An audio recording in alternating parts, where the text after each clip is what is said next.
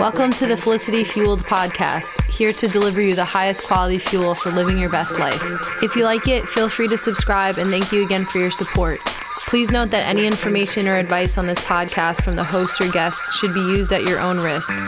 The Felicity Fueled podcast assumes no responsibility for the decisions of the listeners. Thank you and enjoy the podcast.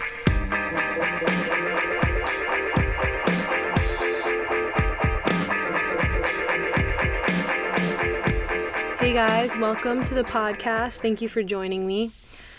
So, it's a lazy Sunday, April 26th, I think. It's kind of hard to keep track of time and place with this whole pandemic going on. And um, just trying to do my best to use my time efficiently and make the most out of it because it's definitely a strange time, a weird situation. But, you know, what better than to use this time to do things that you didn't have time to do before? And so I definitely encourage to try to use the time to put it into projects and things that make you feel just more connected to yourself and other people. And the last thing that you want is to come out of this time regretting all this time you had, wishing that you used it differently. So, one thing I uh, have been working on is this podcast, which is something I wanted to do for a really long time.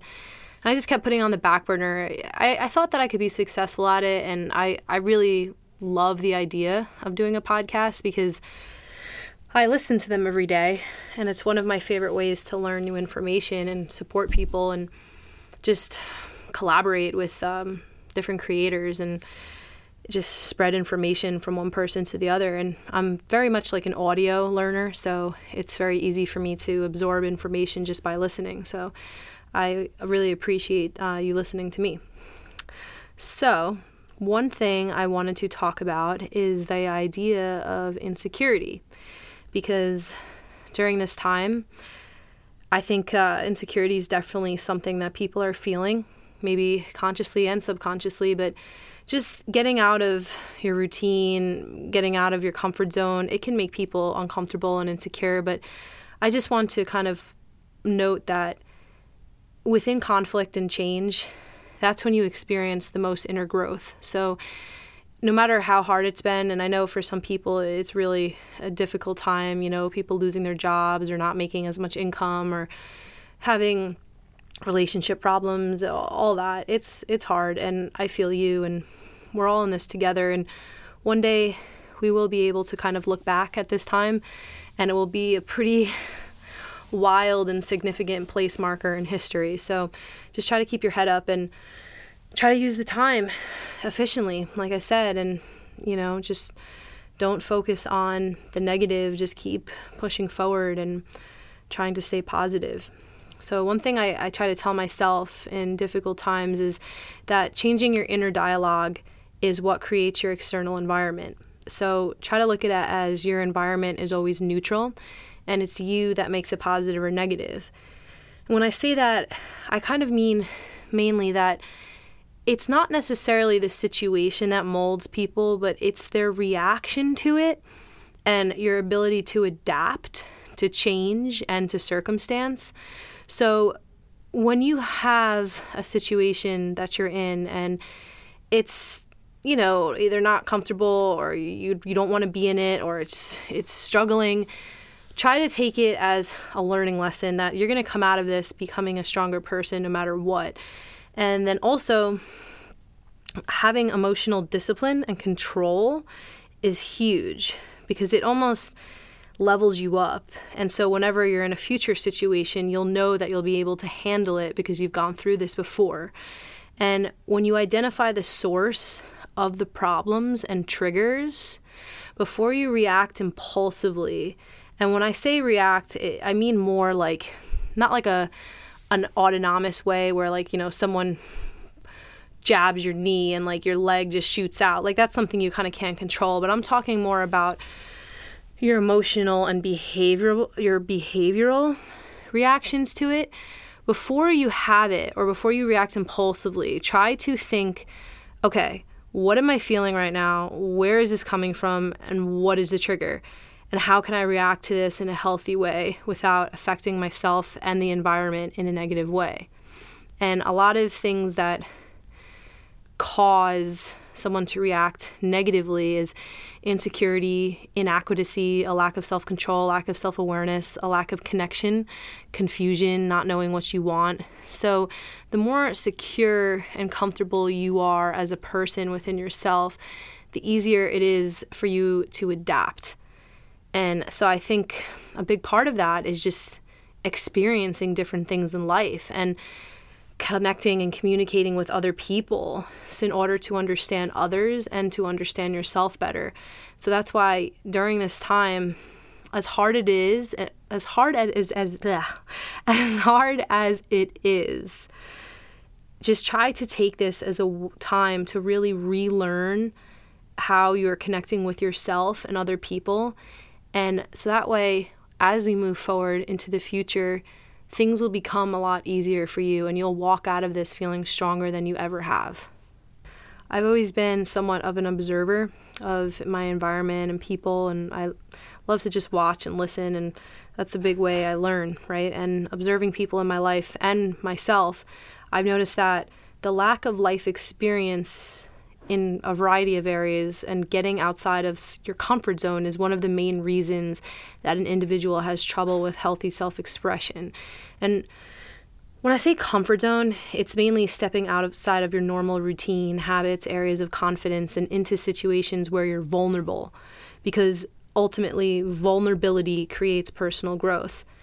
And this can be emotional, physical, intellectual, spiritual, all of these aspects make up the pillars of yourself, and balancing these are vital into understanding who you are and the vessel that you transport yourself in.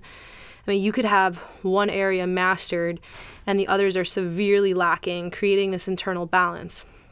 And for many years, personally, my physical pillar, like my health, was in chaos, and that was affecting my emotional pillar which in return was affecting my mental. And it wasn't until I started to, to embrace myself as a whole and introduce all these areas and try to understand them before I could fully understand where all my insecurities and issues were coming from.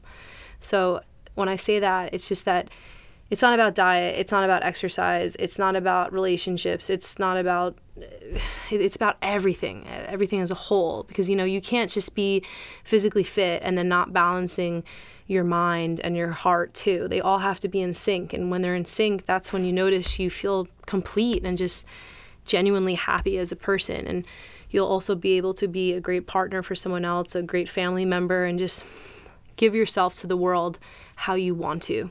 And I think it's also important to note that obsessing over your issues can be sickening and tedious. It will drain you of your natural flow and it will create like this violent whirlpool rather than a smooth river of thoughts. I mean, you have to be able to center your mind, which in return will help you control your body. I mean, what you think about yourself, it does have an effect on your physical being. So you got to escape this whirlpool of thoughts and find that soothing river once again. Find the river and you're on your way to smooth sailing. And you have to stop seeking the reaction and validation of other people. I mean, insecurity is terrible. It, it, sucks when you know you're confident and then all of a sudden it just takes a look in the mirror or or a words of someone else to just shatter your confidence. I mean, we've all felt that. It, it's it's a terrible feeling. But it shouldn't matter about what other people think of you when you're secure within yourself. And unfortunately, our our, our new generation coming is so concerned with the approval of others with everything from social media and the internet. It's it's changed the way people like communicate and talk and love and just connect with each other. And it's hard to feel honestly secure about yourself when you feel like there's computer screens in people's eyes just judging you nonstop more than ever ever before. But you have to ask yourself do you really need the approval of others at such a constant rate I mean, would you be able to survive without that feedback all the time? I mean, it's like this endless loop. I mean, do other people's opinions define you? Which I hope they don't, you know, because ultimately it's you, it's your opinion about yourself that matters. I mean, you can't live yourself like a leech, like this insidious parasite needing the precious blood of others. You know, you have to learn to stand on your own two feet. I mean, if you can't live for yourself, if you can't love yourself, then what's the point?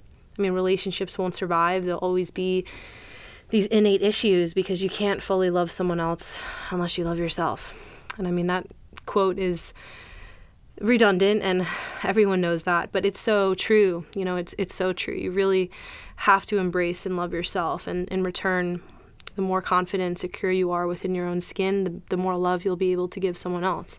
So, taking this idea about insecurity, I kind of wanted to segue into the topic today, which is uh, a virus. It's something actually that uh, my friend and I were talking about because he's been suffering uh, with it for a long time and it causes a lot of insecurity in people. Um, and that is herpes, the herpes simplex virus. And it's something that, uh, you know, most people are aware of the potential risks of STDs, right? I mean, this just happens when you're engaging in sexual actions. But there's this elephant in the room with the idea of herpes, right? Because even though a huge percentage of the population has this virus, and I mean, I'm talking more than 50% have herpes 1 and more than 15.1% has herpes 2 yet it's still something people are often hesitant or shy to talk about. So I just wanted to take this podcast to dive right in because I feel this is something that is oh, very important and everyone should be aware and not afraid to talk about it. Especially during this time with the whole COVID 19, which is obviously also a virus. Viruses are one motherfucking pain in the ass. That's all I'm going to say. And herpes virus is definitely a very very annoying thing to deal with, which people that have it, they they understand and they get it. And you know, you're not alone. There's a lot of people that suffer with it and you know, a lot of people that feel severely insecure about having it. So I just wanted to say there's nothing to be insecure about. And I hope this podcast will help you embrace the fact and learn that there are methods to help you manage, if not cure it, and prevent you from getting outbreaks altogether, which is absolutely doable. So let's take this time and get the hell in and explore herpes. Woo! So I wanted to give just a basic rundown of herpes first, even though I'm sure everyone's familiar with what it is. And then I wanted to talk about some natural remedies and ways to help suppress and even get rid of the virus altogether. Okay, so we all know that herpes is a sexually transmitted virus, but it can also be hereditary and passed on during childbirth. There's two types of herpes, 1 and 2, and they can easily be distinguished and understood from one another because herpes 1 is in the form of cold sores and mainly appears on the mouth and it's above the belt, so to speak. Whereas herpes 2 is mainly found in the genital region and consists of flare ups that can occur all over the body, basically, you know, from the waist down. Um, obviously, having an increased amount of sexual partners can increase your odds of contracting the virus, but it can also be contracted by sharing drinks, lip balms, utensils, etc., or even touching surfaces that others with an open lesion have touched, even though that's definitely harder to contract it that way, but it happens. So now let's say you do contract it or you already have it. I mean, the symptoms of the virus can be similar to those of a cold or flu, getting a slight fever, head and body aches, tiredness, um, or some it's really subtle and people could just feel a very painful tingling in the spot of the outbreak. And it's actually funny why you feel that feeling because the virus lies dormant in nerve cell endings, and when it's activated, they begin to multiply in the nerve endings and then travel up the nerve fibers where they attack, infect, and destroy skin cells. So that's why in many individuals it can also cause neurological pain because the virus literally uses these nerves as a way to travel to the skin. It's actually a quite smart virus, and it's one that has evolved with humans for millions of years. And so that's why it's so difficult for people to maintain, prevent, and treat it. I mean, it's one annoying little bastard that just keeps on coming back. And so, adding to that idea, before I get even further, I, I want to openly say that I have herpes 1 and 2. I found out via blood work a while back, probably when I was maybe 23 or so. And I was shocked because I have only gotten an outbreak on one spot of my body. And that's the only spot I've ever gotten it. And that is on my hip bone. And it's funny because I was going to get to the point that the virus usually finds a pathway of weak energy in the body and it will occur in that area. So, say, you know, you have an area that you're prone to getting injuries or sores or lesions, whatever it may be, sometimes that is where the herpes virus wants to attack because it's it's kind of an easy entrance. So, because I've have weak hips, like I've had issues with my hip flexors, I think that's why that the only outbreak I've ever had was on my hip bone. I always thought it was really strange because I have never had a cold sore in my life. I've never had an outbreak anywhere else on my body. And it kind of just goes to show the virus can be very picky where it wants to surface on our skin. And I will proudly say that my immune system is incredibly strong. I mean, I take great pride in my health and I have a very hypersensitivity and awareness of my health. When I when there's something wrong with me, I can tell right away, however minor or major it is. I mean, knock on wood, I've never really had any crazy serious problems except for some food allergies and some uh, stomach issues and bowel issues, but they were quickly healed and fixed because of just changing my diet and supplementing and taking care of myself. But when I first got a herpes outbreak on my hip, um, it was very strange. And it's a funny story. So I was at this point in my life um, not eating meat or barely any, which I'm going to get into why food plays a really important role into herpes. But I was living in San Diego and I was sharing a house with my roommate, and I was spending a great deal of time uh, trimming weed and going to the beach. And I, we were living in Pacific Beach, and my roommate and I grew weed. That's how we paid our rent. And I was living off of these vegan protein bars. I worked for this company, Raw Revolution, and they had some bars, that new ones that they made that were basically made of peanuts and plant-based protein. It was pea and rice protein to be specific. And I'm going to get to this, but uh, the amino acids in certain proteins have a really huge effect on the herpes virus, specifically lysine and arginine. And that ratio can seriously determine an outbreak in people. And I was eating so many peanuts at the time, which is really rich in arginine. And, you know, so I didn't understand, obviously, at that point, because I had never looked into it and I never had a herpes outbreak. But I noticed after a few days of like eating these bars every day, and this was already on top of like me having, you know, a vegan diet with mainly like like my sources of protein were mainly nuts, seeds, um, beans, certain grains, but, but it was mainly raw food though. So I was highly eating raw food and like fruits and vegetables, but I was eating a lot more peanuts than I usually do. So this lesion came onto my hip kind of out of nowhere. And I noticed like the days before it happened, I was like kind of itching that spot because it was tingling and feeling really uncomfortable. And I didn't know what it was. Like I thought maybe I like bruised it and it was like just coming to the surface or what, or I had poison ivy. Like I don't know, I couldn't tell.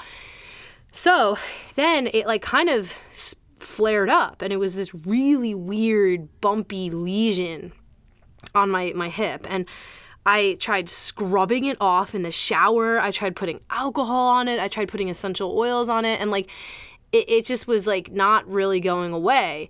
And I was kind of confused and sort of freaking out because I mean, I've had eczema most of my life because of food allergies, but this was so different than that. And so I was kind of nervous. So I ended up going to the dermatologist and I was explaining like pretty much the whole situation. And he looked at it and he's like, you know, I'm, I'm not really sure what it is. I have a couple of ideas, but we're going to do a biopsy and we'll see. So basically, he cut off the section of the lesion and they tested it. And he told me the next day, he called me. I said, look, uh, you have herpes. And I kind of was like, what? I mean, I was, I was shocked because I, I was like, how, what? Like why why would I get it on my hip? Like doesn't isn't that like on your lips or your genitals and he's like look you know it really just depends on your body and if you have points of stress he's like it could show up there and i was just completely shocked i was absolutely shocked And that really began my journey into figuring out what causes this virus and the connections of food, lifestyle, and nutrition that it has. So, just to reiterate, the symptoms and outbreaks of herpes are very much like a tingling feeling prior to the actual outbreak, and that's the nerve damage occurring at the site and surface of the skin. And when the lesions emerge, they kind of look like sores, and they can often have an ooze that comes out. And that ooze, similar to like poison ivy or poison oak, that can be very contagious. So if you do have an open wound, it's definitely recommended that you cover it up. And within the band aid, there's a lot of things that you can put on to help expedite the healing. Um, and then as far as the pharmaceutical drugs that are available for herpes, like people that have it, they're probably familiar. But if you're se- seeking pharmaceutical therapy, the most common drugs are the aciclovir famiclover, valiclover. They're really hard to pronounce. But be aware that these drugs, even though they can lessen the severity of the outbreaks, they have some really nasty side effects and they can cause a lot more harm than good. So I would recommend trying alternative and natural remedies and just lifestyle changes to manage the herpes instead, which I'm going to get into right now. So, now that we have a bit of the medical background, I want to go on to other options and information that I've discovered myself over the years on herpes that a lot of doctors and medical sites they won't tell you, but if you delve deep into science, you'll realize that this virus can be very much maintained and even cured just by changing your lifestyle and nutrition. So, one of the biggest things biggest things that I have noticed is the amino acid connection and that specifically, I am talking about lysine and arginine. I was talking a little about it before um, with the peanuts because peanuts are really high in arginine. And basically, arginine feeds the herpes virus, lysine prevents the cells from duplicating. So, a lot of people don't think about how the diet could affect herpes outbreaks, but the connection is actually crucial and can be a big game changer for many people with the virus it's made a huge impact for me personally. And because I was mainly eating a plant based diet, which, well, then I was definitely more of a hardcore vegan. Now I do eat a lot of animal products, like I eat a lot of meat um, and eggs, and I even incorporated yogurt and like kefir into my diet because uh, dairy is actually really rich in lysine, which I'm trying to always amp up. But uh, back in the day, before I was aware of this, I was eating much larger amounts of arginine than lysine in my diet, which I really didn't realize was contributing to outbreaks. But until I did this research, I realized the connection. And after the outbreak, I thought about what I was eating during that time. And every time before I had an outbreak, it was lar- it was a large amount of nuts and seeds, peanuts, and plant-based proteins like sprouted brown rice or pea protein, which are all very high in arginine and low in lysine. And so now that we know the, the ratio is extremely crucial to managing herpes, we just got to think about how your diet is affecting that. So, the herpes virus requires the non essential amino acid arginine to duplicate and grow. So, like I said, it needs arginine, and the more arginine you feed it, the more likely you are to get an outbreak. And the diet and a diet higher in arginine than lysine, you're more likely to have the flare up. So, arginine is especially high in foods like chocolate, peanut butter, nuts and seeds, grains, and also, unfortunately, bone broth and collagen, which sucks because I do have a lot of bone broth and collagen. But if, if you supplement with more lysine, you'll be okay. But it's just to be to be aware of that. Also, I wanted to note people in um, fitness world would definitely um, this definitely is important. Um, citrulline uh, it's a precursor to arginine, and this can also be a trigger because it can actually naturally just increase the amount of arginine in the body. Um, so then the herpes virus is suppressed through the essential amino acid lysine. And this is an amino acid that's abundant in animal based proteins like meat and fish, and especially milk products, like I was saying before, yogurt and kefir, which are my two favorites to have because they're fermented and they're easy to digest. And they're fantastic sources of this amino acid. Um, fruits and vegetables also have a higher lysine to arg- arginine ratio, and they're almost all considered safe to eat. So, in addition to herpes flare ups, lysine is also a precursor for collagen and helps maintain elasticity of the skin and mucous membranes. So, simple solutions to increase your lysine intake is just taking it in a supplement form. Um, I usually aim for like 2,000 to 3,000 milligrams a day, which is pretty sufficient at keeping the virus at bay. So, and the lysine, uh, they're they're really cheap. The products you can get them anywhere from a drugstore to Whole Foods, Sprouts. I mean, pretty much any grocery store or health food store will have it. And then um, eating lysine foods rich foods such as organic yogurt and kefir, organic free range meats and poultry, and wild caught fish are great ways to increase your lysine intake. And also, increasing the amount of organic fruits and vegetables in your diet is great too because they have a lower arginine amount than um, lysine. So, and then limiting the amount of arginine in your diet is also highly advised. So, cutting back on chocolate um, and that goes for raw cacao and processed cocoa. Nuts, seeds, um, legumes, uh, peanuts, peanut butter, and grains are recommended to cut back and keeping um, and keep clear of workout supplements that can contain arginine or citrulline. Because sometimes a lot of people in the fitness world uh, they put arginine in supplements because it's great for increasing muscle mass, blood flow, uh, testosterone. So, a lot of bodybuilders or people working out, they, they like the effects of it. But if you have herpes, then I do not recommend taking it as a supplement. You get plenty of it just through your food because it is a non essential amino acid. So, your body creates it naturally. So, you really don't need to add it into your diet. And it's pretty hard to get a deficiency in that. So, um, in addition to the amino acid connection, it's also very important to have a diet that's going to strengthen your immune system and keep the inflammation down. So, in addition to lysine, some of the following supplements I strongly recommend to increase your immune system health, which in return will reduce herpes outbreaks and in some people prevent them altogether. When I take these supplements, I, I have honestly not gotten herpes outbreak in over a year because I've literally mastered my immune system and am so aware now of the foods I eat and the effects that it has that I, I really just I never get an outbreak anymore. I want to say I cured it, but you know, knock on wood, but you can manage it completely by taking care of your health. So, in addition to lysine, uh, the vitamin C, B complex, and zinc are all common nutrients that are known to boost the immune system and help combat infection and viruses.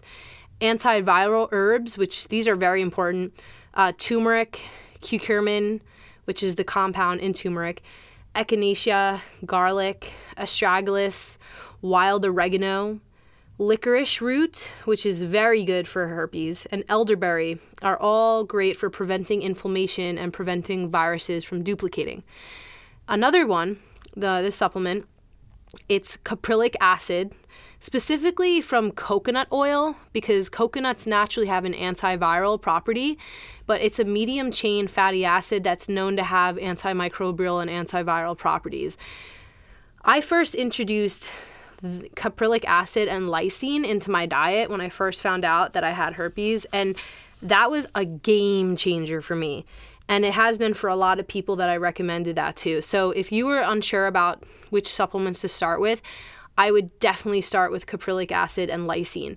And, you know, they already have health benefits just taking them, you know, whether you have herpes or not. So adding them into your routine is really not going to have any negative effects. If anything, it's just going to increase your overall health. So, another supplement, omega 3 fatty acids, specifically um, the DHA and EPA, it can prevent inflammation and have a myriad of health benefits. Um, getting them from non contaminated sorry uh, sources like krill cod liver and wild caught fish is definitely imperative. Um, you don't want to get it from sources that could be uh, toxic or just contaminated with heavy metals. Um, and if you don't want to supplement um, that's fine because sometimes uh, it's really hard to find good quality uh, omega-3 um, I personally take krill once in a while. I don't take it every day but i do like just the cognitive effects it has too. Um, and i don't eat fish as much as I want to. I like fish, but if you're able to eat fish regularly in your diet, that's pretty good, especially if you can include like roe, which is really rich in DHA and EPA. And then algae, such as chlorella and spirulina, which you know I'm a huge advocate for, They are such nutrient dense superfoods and are anti-inflammatory anti-inflammatory and great for detoxing. So those are just great overall superfoods to add into your diet, but if you have inflammatory issues or viruses like HIV, um, sorry, like uh, herpes, then adding that into your diet is amazing. I'm going to list a lot of the specific supplements I take on the notes in this podcast, and you can pretty much get most of them just off Amazon if you prefer shopping online, or you can get a lot of them at like Whole Foods or most health food stores. Okay, so now that we've run through diet and supplements, I wanted to address another huge issue, which a lot of people I don't think spend enough time being aware about, but that is stress. And any time that I have gotten an outbreak, in addition to eating too much arginine rich foods, it always happens during a really stressful time in my life, like this pinnacle where whether it's, you know, moving or fighting or crazy traveling or physical issues like not getting my period or there's no surprise that stress causes a lot of health issues in general. But mainly this increase in cortisol and other stress hormones can have a lot of physical damage on the body. I mean because stress hormones are essential to your well-being but when they get off balance that is when it starts to cause havoc internally and externally and it can cause a lot of inflammation in the body, including skin flare ups and a lot of autoimmune type of disorders. I mean, the immune system also becomes impaired and it won't work as efficiently during stressful time periods. And so, this will be an opportunity for the bacteria and the viruses to become stronger, stronger and duplicate, case in point, the herpes virus. So, managing stress is extremely important, and especially if you have this virus. So, some of my favorite ways to manage stress um, I'm going to get into. And for the first one, this is very uh, close to my heart, but getting outdoors, especially out in nature. Go hiking, go on a walk on the beach, the park, or even your neighborhood. Try to get to the mountains, the woods, or somewhere a bit more remote to really escape societal pressure and just embrace nature. Just get into that humble state where you're not thinking about people and, and whatnot. You're just, oh, you're in nature. And it, it's so humbling and relaxing. And taking your surroundings, breathe deeply, and try to focus on being present in the moment and not the other things going on in your life. The more you do this, the more you're able to just manage stress levels in, in such a good way. And, you know, you're getting sunlight, and sunlight is a natural disinfectant. So that's another good thing. Definitely want to get exposed to those good UV rays. Second thought Try doing yoga, fascial rolling, or deep stretching. All of these benefit the body by releasing tension and helping become more limber. I mean, I like to think of it as like a physical meditation and practice deep breathing while you do them. Try going to a class or do it at home or use a book at, at a book or like a home video if you don't want to go into a class because um, that helps the online instruction for guidance, especially if it's like your first time. But Getting a foam roller is so easy and it focuses on the points of tension on the body and just stretch in the areas where you feel stressed and tight. I mean, stretching it's so important to just keep your body limber and healthy and you keep your muscles flexible. I mean, working out is not enough. You have to stretch in order to balance that out. So that kind of brings me to the next point. Number 3, get a massage or use massage tools. The benefits of massage are plentiful. I mean, we all know, unless you hate being touched or something, which uh, I know s- there's some people out there, but we all know how good it feels like after you get an awesome massage. And not only does it release tension and stress in the body, but it also helps with circulation, it increases increases collagen production by stimulating the muscle and fascial tissue, and it also just relaxes the mind. It can help you get a really peaceful uh, sleep it's really just good for circulation too and blood flow. And all those together just increase immune system health. Number four, spend time with friends and family and do fun, engaging activities. Try playing card games, board games that stimulate the mind, encourage laughter.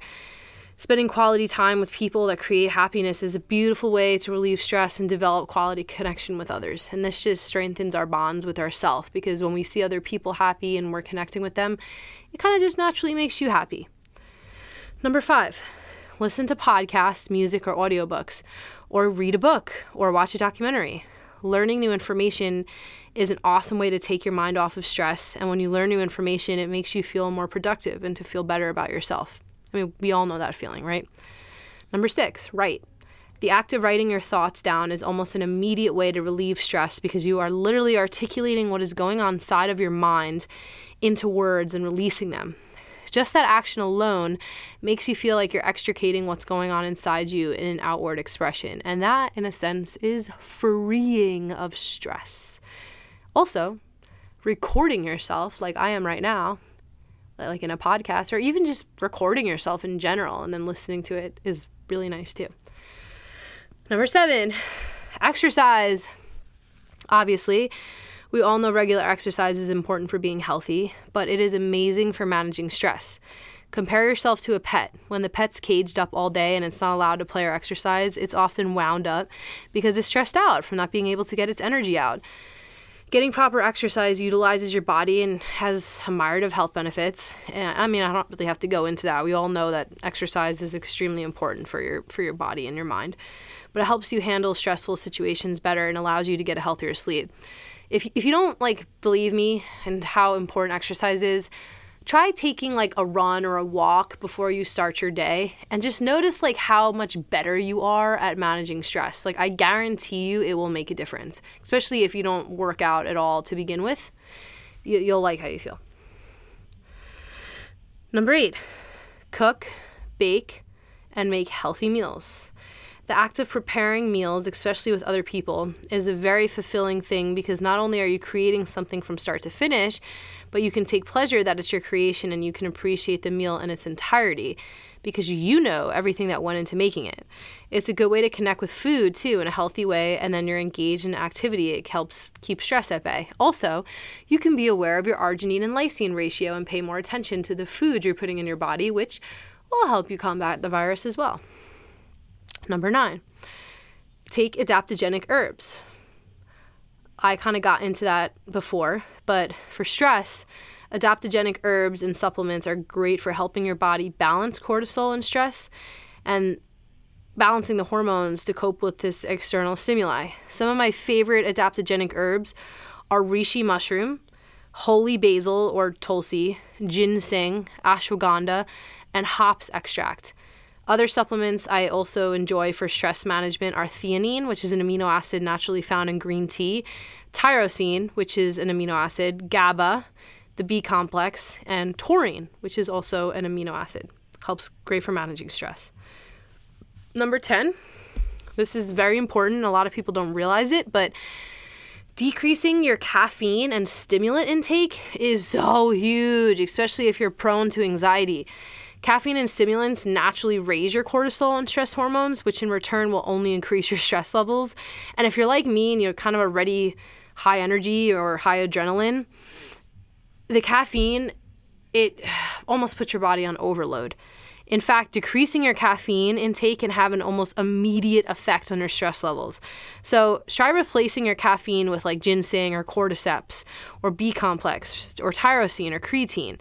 If you still want to drink caffeine, try matcha, the green tea, the powdered green tea, which is rich in theanine, and it's very helpful in balancing cortisol. Guayusa is another plant. It's a it's a cousin of yerba mate, guayaki, um, which both plants are full of polyphenols and antioxidants, which have like a more stabilizing effect on caffeine.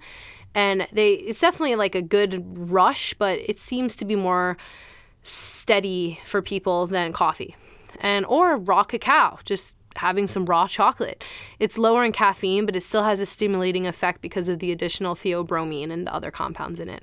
So, word of the wise, you know, if you love caffeine, I get it. Most of the population love caffeine, but try not relying on it. You know, try switching it up. Try to not use it as your way to get energy. I mean, we're not humans that have a deficiency in caffeine. Like we don't have a need for it. It's just become something that we've gotten used to. So if you can replace it just by having really energizing foods and herbs or just, you know, having a smaller amount of caffeine or maybe switching your intake to like tea or you know, some raw chocolate. It's just try switching it up. You know, you don't want to be so reliant on one thing, which a lot of people are so addicted to coffee and coffee is very acidic too. So it's something that you just want to be aware of. And the more caffeine you do drink, make sure you drink more water. Staying hydrated is so important, which brings me to one of my last things. 11, stay hydrated. Our body is mainly composed of water and majority of people are not drinking enough water. They drink liquids, but water. Like you want water. Just good quality spring water, BPA free, is the best water you could consume. You just hydrate your cells, it helps blood flow, it helps everything. Just your brain, it, it makes you look better too. Your skin looks healthier, more plump and firm and hydrated. Just drink water. Just drink water, okay? Try to get at least two liters a day. But if you're working out a lot or you drink a lot of caffeine, drink more of it. Okay, the last segment I want to talk about is topical therapies to help heal existing outbreaks, and one more uncommon therapy, which is ozone therapy. I mean, this could be considered like a holistic alternative. It's something that probably won't be covered with your health insurance, but it is one of the most effective treatments for viruses in general. And it's basically using the power of oxygen to kill viruses and bacteria. It improves blood circulation, it detoxifies the blood, it just improves the uptake of oxygen into the blood and into the cells. It resets the mitochondria so they are able to function better and produce more energy for the body. And lastly, it boosts the immune system when necessary or calms it down if you have an overactive one. And if you can include it into your regimen, I would really recommend it for combating herpes, but just overall, like your quality of health. Doing ozone therapy once in a while is just going to benefit how you feel in general. But if you have a virus, it is one of the best ways to kill that damn thing. And it can be a little pricey, but it is totally worth it. So it's something I would definitely look into. Okay, so now lastly, I want to talk about my top recommendations for topical treatments. We all know at this point that what you put in your body and the, your lifestyle can influence herpes outbreaks, but what you put on topically can also speed up the process of eliminating and healing the lesions once they appear because we all know how annoying it is when we actually have an outbreak and how embarrassing it is and how insecure it will make you make you feel. So one of my favorite and powerful topical treatments that I use utilize for outbreaks and a variety of skin issues is essential oils. Essential oils are the concentrated chemical compounds of raw plant material consisting of flowers, leaves, wood, bark, roots, seeds, peels, and they're extracted most commonly by the process of distillation. Uh, you could actually get a distillation machine, they're a little pricey, but they are fun. And they are highly volatile and powerful, the, the oils, and must be used carefully when applying them to your skin. Uh, the main reason I love to use essential oils for skin ailments is because they're naturally antiseptic and antimicrobial, and they're very good for killing bacteria, fungi, and viruses. Individually, they can be extremely potent, but when you combine them, then their properties become even more strong. So, my favorite top essential oils for combating herpes, and honestly, any infectious skin issues like acne or eczema, is tea tree oil, eucalyptus oil, sage oil lemon oil, lemongrass oil, citronella oil, thyme oil, rosemary oil, lavender oil, peppermint oil, bergamot oil, cedarwood oil, spearmint oil, and ylang ylang oil. Uh, it's kind of a mouthful. I'll list all these into the uh, the notes. Don't worry. But when using them, I recommend you mix them a variety of the oils together. If you only have one or two of them, that's fine too. But um, so I wanted to note this because they, they are really powerful. And when you use them directly on the skin, it can cause uh, some burning and you have to be really careful because like i've definitely um, fucked my skin up a little bit by using essential oils like directly onto my skin without diluting it. And it will work but it will burn your skin sometimes. So you really got to be careful. Um, that's why I recommend using a carrier oil, uh, like organic raw coconut oil, which is also naturally antiviral, or organic extra virgin olive oil, organic hemp seed oil, jojoba oil, organic castor oil to just to dilute it a bit. Honestly, you could really use a variety of plant oils. Just make sure you try to um, get high quality ones and that are cold pressed and organic if possible. because you know you are absorbing that into your skin. So you want to make sure you have good quality oil. Um, so to note, I've you know like I said, I've used the essential oils on my skin, but it can b- burn and cause irritation. So even though it expedites the cu- the killing process, it can really put it this way. I'm impatient, so a lot of times I've just put the essential oils directly onto my skin or I put it I've like saturated a big band-aid with the oils and just put it right on the lesion and it dried that motherfucker up. But like it scabbed it. And that can cause scarring in some people. And so like I don't want to recommend doing that because if you burn her skin, I'll feel really bad. And like I have burned my skin, but it will scab it up quickly. So it's kind of like you got to experiment and you know your skin better than anyone else. So I would like do a test area, um, like take a Q-tip or a cotton ball and apply an oil somewhere. And if it's like burning you and you can't stand it, then don't do it. Obviously, then maybe dilute it with the the carrier oil. But if you can apply it directly to your skin, like right to the lesion, it will definitely make it heal faster. So, or just try what I usually do. Like in the past, when I've gotten the outbreak on my hip, I just saturated like a big band aid, the the the cotton part of the band-aid or whatever the, the soft white part i just put um, all the essential oils on there and then i just kept that lesion saturated with the oils and i mean it scabbed up pretty quickly but it burned it burned for a while a little bit but then you know the oils kind of start to um, dissipate and it doesn't burn as more but i just wanted to give you um, a heads up so if you don't have essential oils or prefer not to use them. Other topical treatments I recommend are witch hazel, which is an extract of uh, um, the witch hazel plant in alcohol, vaca, literally plain vaca. It works great on any skin condition. I actually use it as a toner on my face, and it's great for helping pimples and blemishes.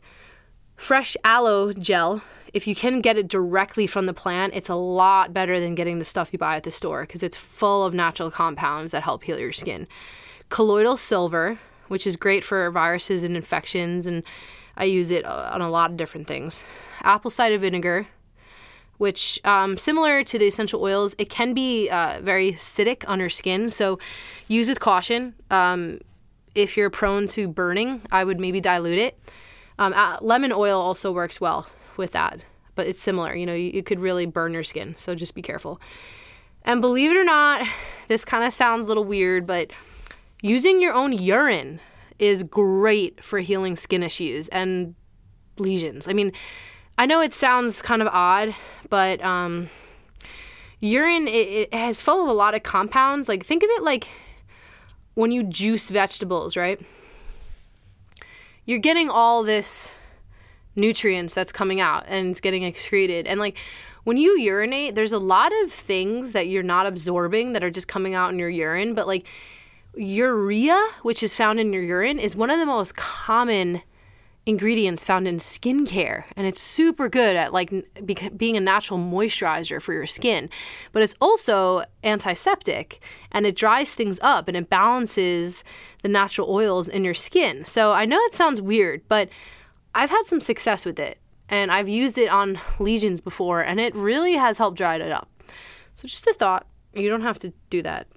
but if you look into urine therapy, it's it's pretty interesting. I, I listened to a podcast about it a while ago and it kind of blew my mind a little bit. But I had an old roommate in college and she used to use urine um, on her face. She used to just pee in a cup and then with a cotton ball rub it on her face and I swear she had great skin. I mean, she used to use that on at pimples and it cured anything on her face. So I I know it's wacky, but it's just something to consider. um, but the main point is keeping the lesions disinfected and saturated with compounds that will assist in killing the virus and preventing it from spreading anywhere else on your skin is the most imperative thing that you can do. So fuck the steroid cream that you're going to get the dermatologist to give you. Like, it's all crap. It's not helping really heal it. I mean, they're going to give you like antifungal and, and things that you could just find from nature. So I would just recommend going the natural route. You know, you're not going to absorb any ugly, nasty chemicals into your skin, and you could heal it just as fast with some of these these things I'm recommending. So give it a shot. I'll list some of the um, essential oil sets that I, you can get off Amazon, um, or you could just literally get it at any health food store. So, anyways, um, I know I've kind of talked your ear off about herpes, but uh, now that we've run through herpes and some of the natural remedies on how to heal it, I hope that you've gained some confidence and not insecurity, and also just insight and knowledge on how you can combat this nasty virus and proudly stride forward in living the best life you can, whether you have it or not. And just remember to take care of your body. It is your vessel in this life. So, thank you very much for listening to this podcast and hearing out all my weird remedies and, and uh, recommendations. But honestly, if you take this advice, I, I, promise you it will make a huge difference. It's made a big difference in my life. I mean, I never even get an outbreak anymore. And I'm so confident that I'm talking about it. Like, I have no shame. I mean, so many people struggle with this virus and it sucks. And I want to help people deal with it because you, you shouldn't feel insecure about it. And there's ways to maintain it and prevent it and even cure it. So let's fucking do this. Get rid of this damn virus. So go kill it and have a great day. And I will talk to you soon. Hey guys, thanks again for listening to the Felicity Fueled podcast. If you like what you're hearing, please feel free to subscribe so you can stay in the loop. Thanks again for your support. I'll talk to you soon. Have a great day.